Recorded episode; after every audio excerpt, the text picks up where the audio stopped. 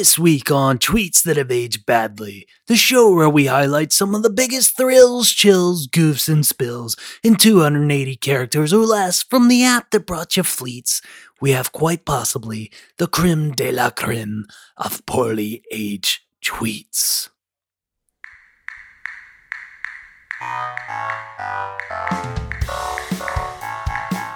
Brooklyn Hillary Clinton is the worst and biggest loser of all time. She just can't stop.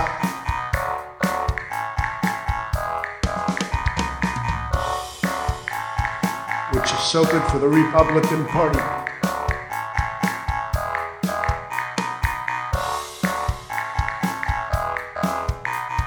Hillary, get on with your life and give it another try in 3 years.